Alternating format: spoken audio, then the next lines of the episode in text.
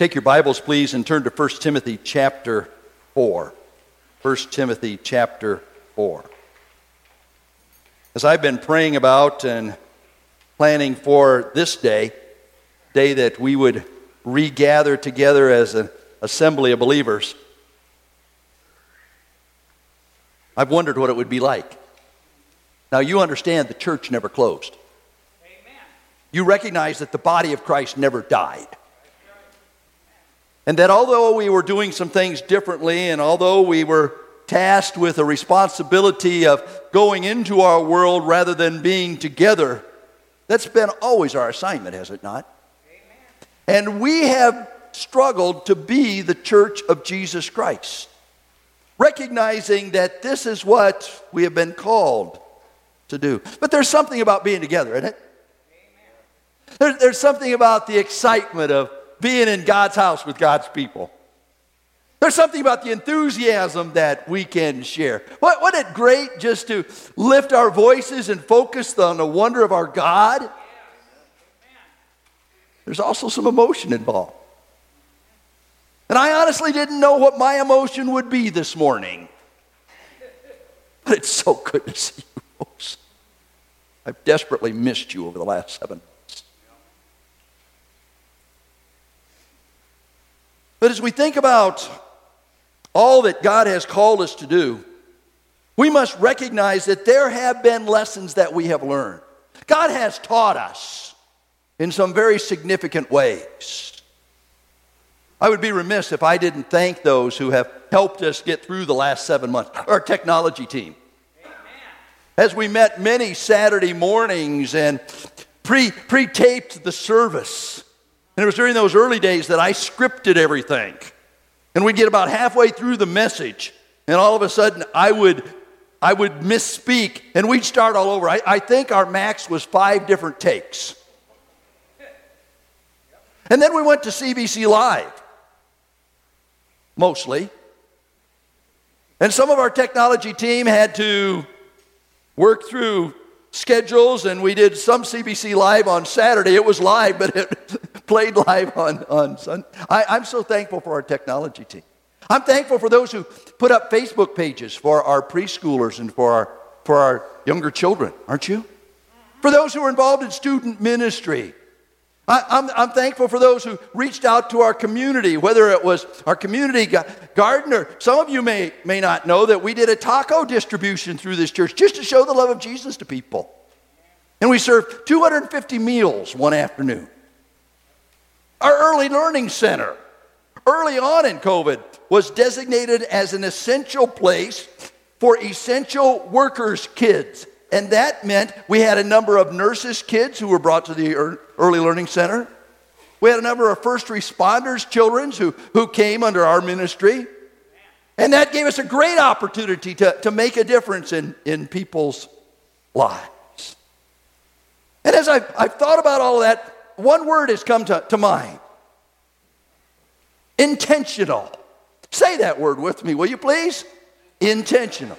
Uh, say it with a little more enthusiasm, will you please? Here we go. Intentional. And God has taught us how to be intentional because we've not been able to do things same old, same old.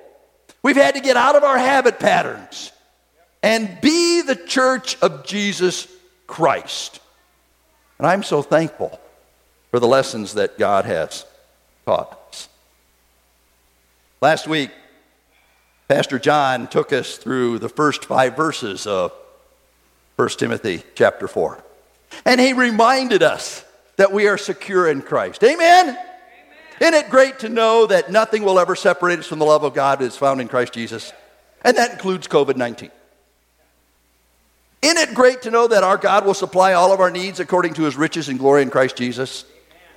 Isn't it great to know that we can do all things through Christ who strengthens us? And isn't it great to know that nothing will pluck us out of our Father's hands? And Jesus said, My Father who, who gave to me is greater than all. And I and my Father are one. Isn't that great? And then he challenged us. He challenged us, saying that don't debate the insignificant things, because if you debate them, you may disobey them. If it becomes debatable in your life. And he, he quoted Bonhoeffer, right? You remember all of this. Don't debate it because if you debate it, then you can disobey it. It's no longer truth. And so he, he took us through the first five verses here of 1 Timothy chapter 4. And at the end, he gave to us five reasons why Paul wrote this to Timothy. And I'm sure if I were to ask you to give those back to me, you could. But let me remind you. Reason number one he gave us was because the Spirit expressly told us this. That's in verse one, right? He told us that the war that we fight is not of blood and flesh, but it's a spiritual battle. He reminded us of our responsibility to know and live out the truth. And then he told us about God's goodness in our lives. God is good. and all the time. And the last reason that Pastor John gave us for Paul writing these first five verses to Timothy was to set Timothy up for what was coming. And so this morning we're going to begin with verse 6. And we are going to work our way down through verse 16, through the end of the chapter. And it's important for us to recognize that Paul now tells Timothy, Timothy, I want you to understand that you need to determine to be a diligent servant of God. Timothy, you need to be, not just do.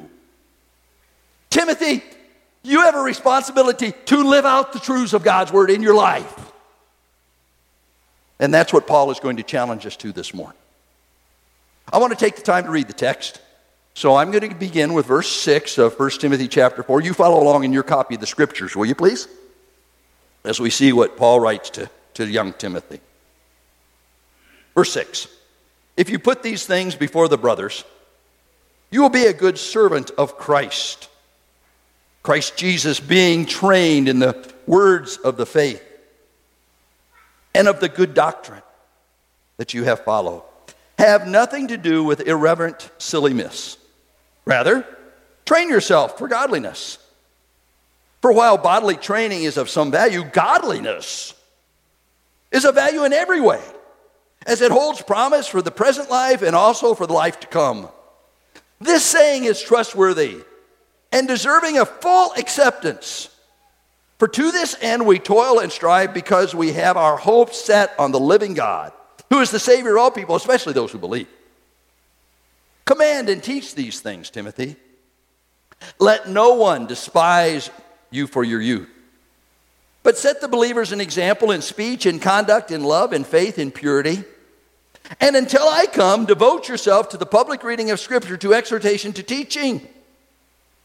Do not neglect the gift that you have, which was given you by prophecy when the council of elders laid their hands on you.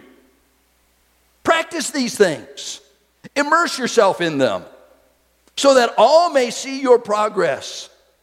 Keep close watch on yourself and on the teaching. Persist in this. For by so doing, you will save both yourself and your hearers. Paul begins by saying, Timothy, be intentional.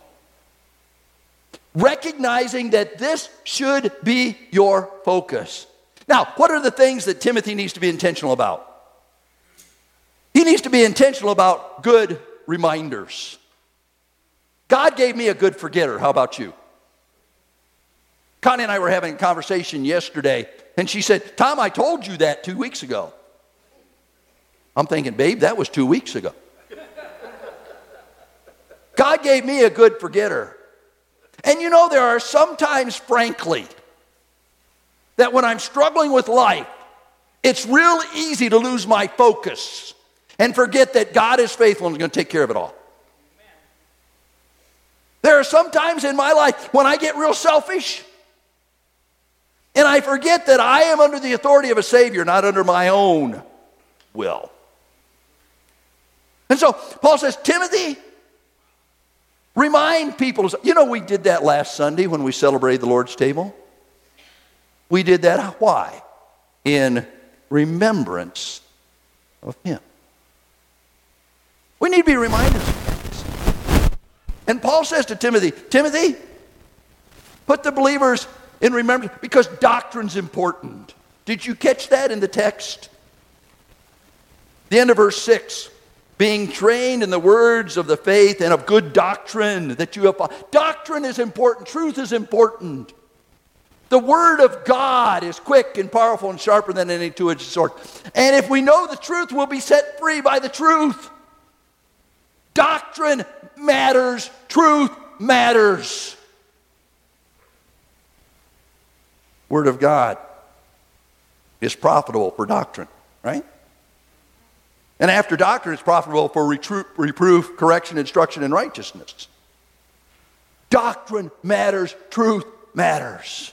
The more I understand about, the, the, the more I know about COVID, the less I understand. Because it's all over the place, right? Masks, no masks. Stay home, go out. Live your lives, eh, not so much. But doctrine matters. Truth matters. And you and I are to be people of truth. And that's just a good reminder for all of us. Jude said that we are to earnestly contend for the truth that was once delivered unto the saints. How well are you fighting for truth? It matters. And then Paul says to, to young Timothy, don't debate about the insignificant things. I love this.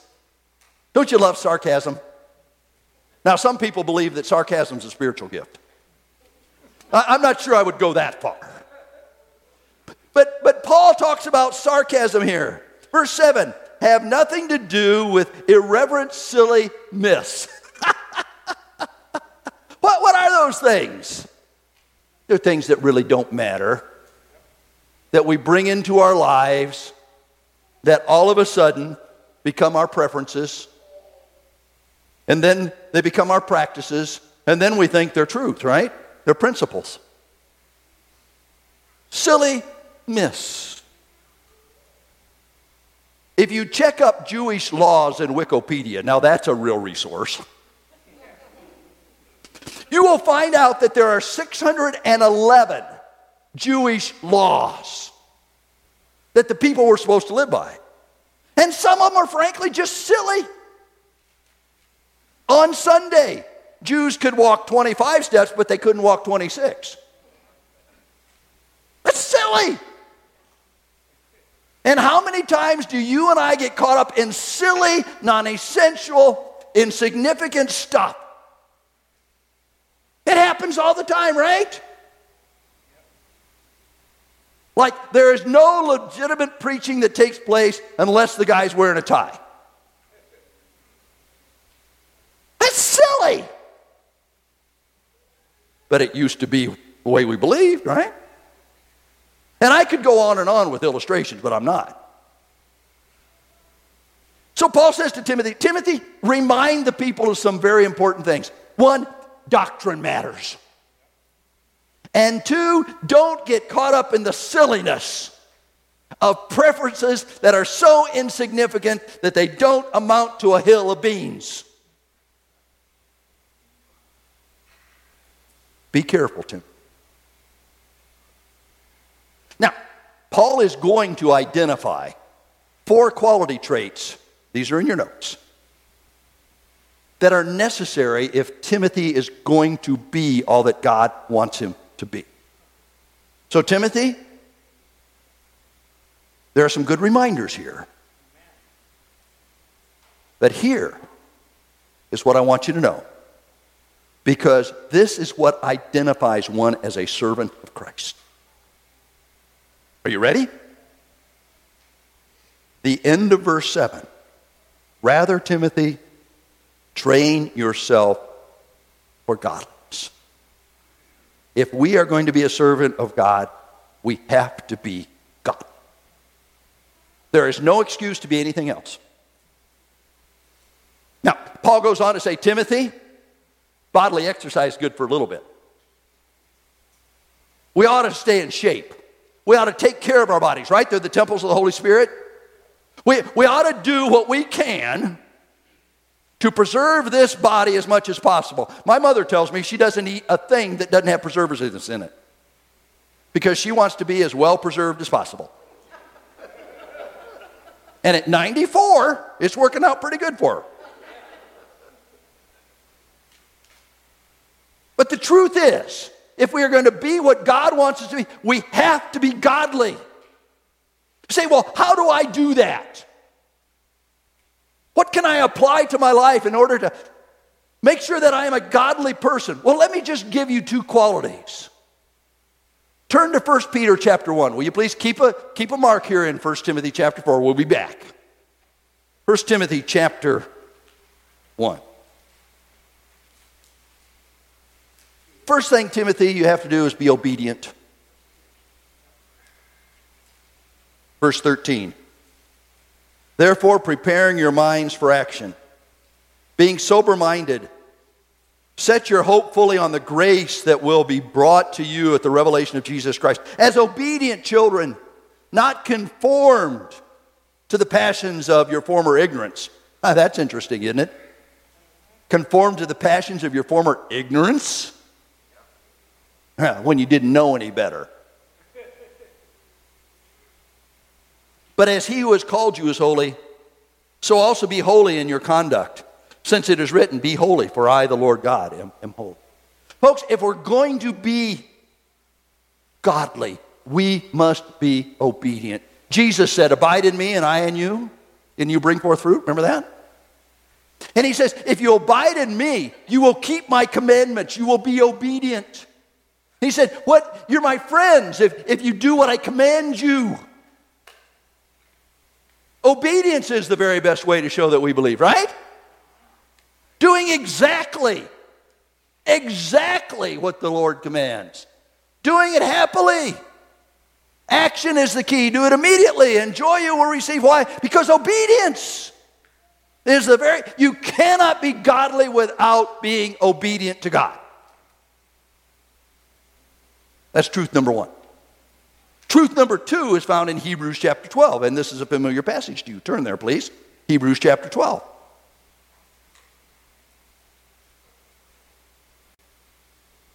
There we read, Therefore, since we are surrounded by so great a cloud of witnesses, let us lay aside every weight and sin which clings so closely, and let us run with endurance the race that is set before us, looking to Jesus the founder and perfecter of our faith, who for the joy that was set before him endured the cross, despising the shame, and is seated at the right hand of the throne of God. Not only do we need to be obedient, we need to be observant. Right? Looking unto Jesus, we'll talk about that in just a minute. And what do we need to observe? Let me suggest a couple of things for you. We need to observe others who have been successful. Say, I can't do that. Yes, you can. God has given us everything that we need for faith and godliness. And the writer of Hebrews gives us a whole chapter of people who have been successful. Read chapter 11. Did they struggle? Yeah. Did they fall short at times? Yes. But what kept their focus was their faith. And when you say you can't do it, find somebody who's doing it and follow them.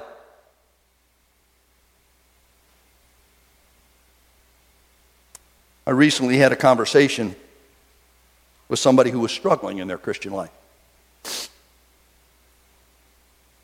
And they were struggling because they were getting mixed messages. And I said to them, What is everybody that you would consider godly telling you?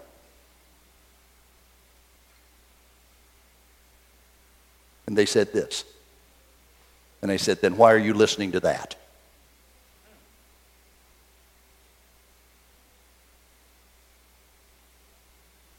We need to be observant and we need to recognize that others are doing it, we can do it.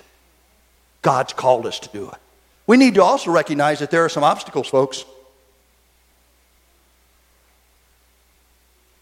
Lay aside every weight, sin which so closely, so closely clings to us. There, there, there are some things in the Christian life that shouldn't be there.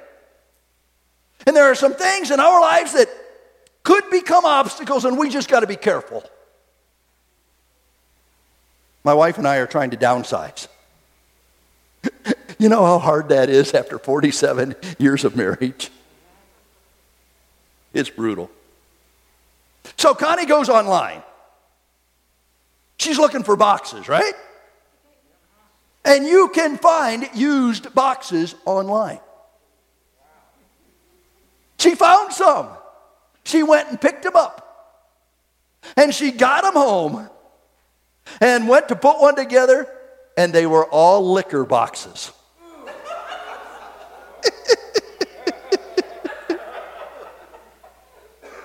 now, my idea was get a big black marker. but Connie said, You know what, Tom? There are other boxes out there. Let's not let this be a weight to anybody. Let, let's put this aside. Now, that may be no big deal to you, okay? And that's all right. And it's a silly illustration, but it's the reality of life. And in my life, I need to stay away from that which even gives the appearance of evil. And if I do that, then I will be able to live out godliness in my life. I just can't do it. I just can't do it.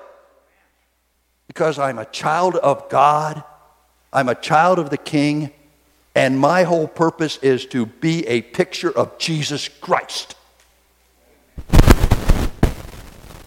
There's some, there's, there's some stuff, guys. We need to recognize that. And then we need to keep focused on Jesus. That's the optic in it. Verse 2 is an interesting verse to me. Looking unto Jesus, the author and finisher of our faith. I get that, right? And then he takes us to an oxymoron who, for the joy that was set before him, despised the cross, endured the shame, and then is set down at the right hand of the throne of God. You see the book ends? Joy set before him, set down at the right hand, and between the two, there's all kinds of challenges. And I need to keep my eyes on Jesus because he is the one, number one, who is my example, it is by his life that I compare myself and value myself. And number two, he is the one who I want to please with my life.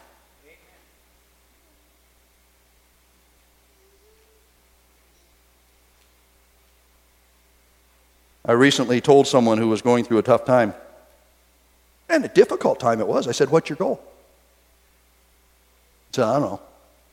Put my life back together. Said, wrong goal. Your goal has to be more like Jesus. And then your life will get put back together. Any other goal, you'll fail. Any other goal doesn't matter. Your goal is to be like Jesus. That's what godliness is all. And did you note verse 8? Godliness is of value in every way. Back to 1 Timothy chapter 4. Sorry. Godliness is of value in every way because it holds promise not only for this life, but for the life to come. See how valuable this is? That's, that's, that's godliness. This saying is trustworthy, verse 9, deserving of full acceptance. For to this end we toil and strive because we have our hope set on the living God who is the Savior of all. He died for everyone. And those who believe recognize that. So he says, especially those who believe. If we are to be what God wants us to be, we have to be God. We also have to be genuine. Verse 11 Command and teach these things, Timothy. Why? Let no one despise you for your youth but set the believers an example in speech, conduct, love, faith, and purity. Timothy, you have to be genuine. If it's not real to you, it won't work for anybody else. And there are, there are five categories here that Paul lays out. If you have a King James translation, the King James translation adds a sixth one, and that is spirit. And he starts with speech. And he says, Timothy, be an example in the way you talk. Because that makes a difference in your life. And then he says, conduct. Timothy, be an example in the way you walk. You see, here's the truth. Your talk talks and your walk talks, but your, talk, your walk talks louder than your talk talks. If that was confusing, look up here and read it yourself. Timothy, be genuine in your talk, but be genuine in your walk. And Timothy, be genuine in your love. Your love for man and your love for God. You can't love God and hate people. You can't love God and despise people. You can't love God and push back on people. Timothy, be an example in your love. And then the King James adds spirit. And I believe Paul is telling Timothy, Timothy, be spiritually minded here. It's not a fleshly thing, it's a spiritual thing. Why? Because it's an illustration of godliness. And then he talks about faith and he talks about purity. Timothy, how much faith do you have? You believe God can supply all your needs according to his riches and glory by Christ? You believe? Do you have that much faith? Do you trust God to get you through some tough times when you're struggling? Can you count on God, Timothy? And live a life that's pure. Timothy, to the best of your ability. Be an example of purity. Be genuine. Now, we all struggle, right? Life is tough. And sometimes life throws you a curve. I can't hit a curveball very well. But I want to be as pure as possible before God. That was the first Peter passage we read. He's called us as holy, be holy. Timothy, be genuine, be real. The last part of our mission statement talks about being authentic and relevant. if you're not real, it won't matter to anybody else. It really. Timothy, be real. And Timothy, use your gifts. Until I come, verse 13, devote yourself to public reading of Scripture, to exhortation and teaching. Do not neglect the gift that you have been given and Timothy was given this gift publicly by prophecy and, and the elders. Now, now, Timothy was a gifted vocational servant of God, he was a gifted pastor. And God had used him. In fact, in 2 Timothy chapter 1, Paul says, Timothy, stir up the gifts. I like the King James translation fan the flame of your gift, get it hot, let people see it. Let people observe it. Let people be impacted by it. But Timothy, use your gifts. Last year in our ABFs, we spent a whole trimester talking about gifts. We looked into Romans chapter 12 and identified the gifts of the Spirit, right? We looked into 1 Corinthians chapter 12 and identified how God has, has gifted his body to do the work of the ministry. But here's the truth 1 Peter 4. As each has received a gift. Now, who's each? That's you. That's me. That's the body of Christ. As each has received a gift, use it to serve one another as good stewards of God's varied grace. Timothy, if you're going to be the man of God, the servant of God, use your gifts why? Because that's what will last. That's what will remain. That's what will impact lives. During COVID, Connie and I had the privilege of being with a dear couple that was struggling in their relationship. We went out and visited them. And, and I am not fluent in body language. But I do understand this. And that's how we were greeted as we sat around the table. and we got to see God work. God went from this to this. Oh, man. And, and, I, and I've talked with a couple since, and, and it's the best that they've ever been together because God did the work. That's what gifts are all about God doing the work. But He uses you and He uses me as His instruments to get the work done.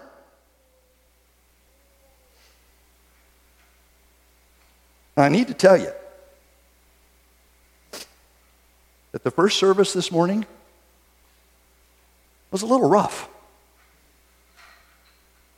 Part of it was I hadn't been able to preach live for seven months. I'd not been able to use my gift. Now, some of you may be seated there and saying, What gift? But, I'd not been able to have this interaction with folks and share with people and, and be involved in lives and, and, and to see expressions and, and interest and understanding. you don't use your gift for a while, it gets rusty. Folks, we need to use our gifts because that's what servants of Jesus Christ do. They use their gifts. And lastly, we need to stand guard. Look with me at verse 16. Paul writes to Timothy, Keep a close watch on yourself.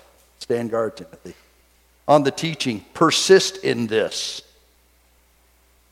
For by so doing, you will both save yourself and your hearers.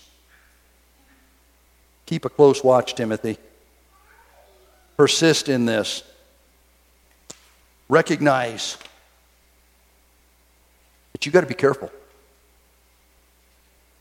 because it'll go away so quick.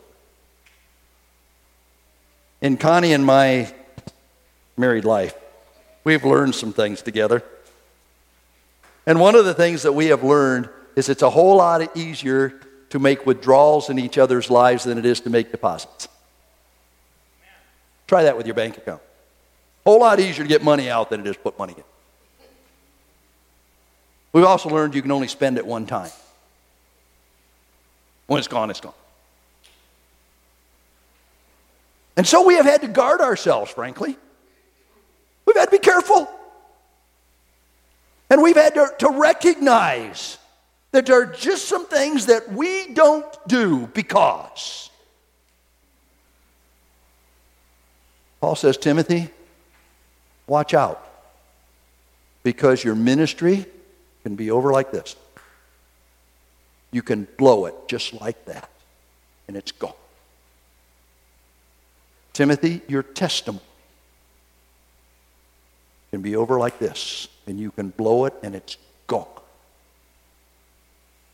Timothy, watch out because it's a whole lot easier to make a withdrawal than a deposit.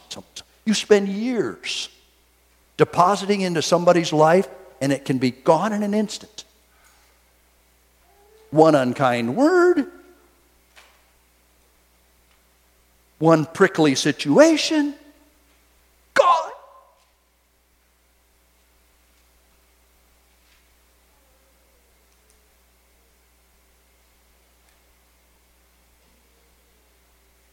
you can spend years protecting yourself from addiction. Gone. Just like that. If we are going to be servants of God, we have to be on guard.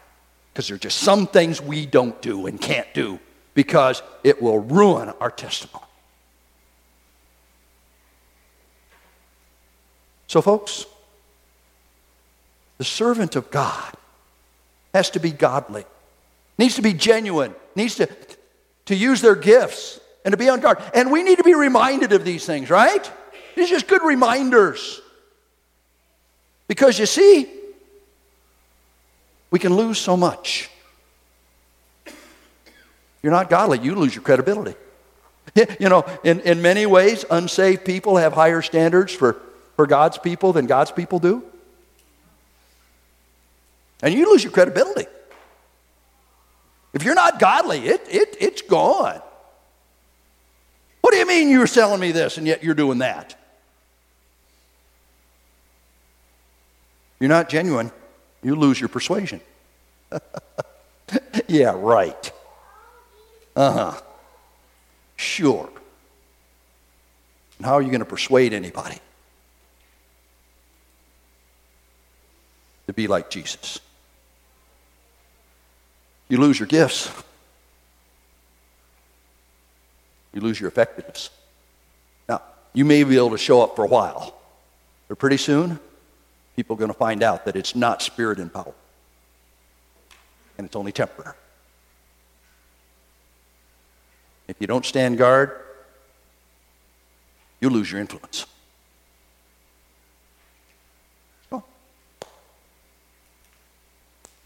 I have so looked forward to this day. When COVID first hit, I was praying that by the end of April, right? That, that was the first date, right? End of April, we'd understand where we stood and we'd all be back together and it'd be just fine. And then we planned for July 5th. We even had a soft opening on June 28th. And we were ready to roll. And then, and now, because of a Supreme Court decision, we're able to gather together. Isn't it great? But through those seven months, we've learned a lot. We've learned to be the church, not just to do church. Because the church never closed and the church never died. And we are the people of God. But this is what we must, we must live out in our lives. For the honor and glory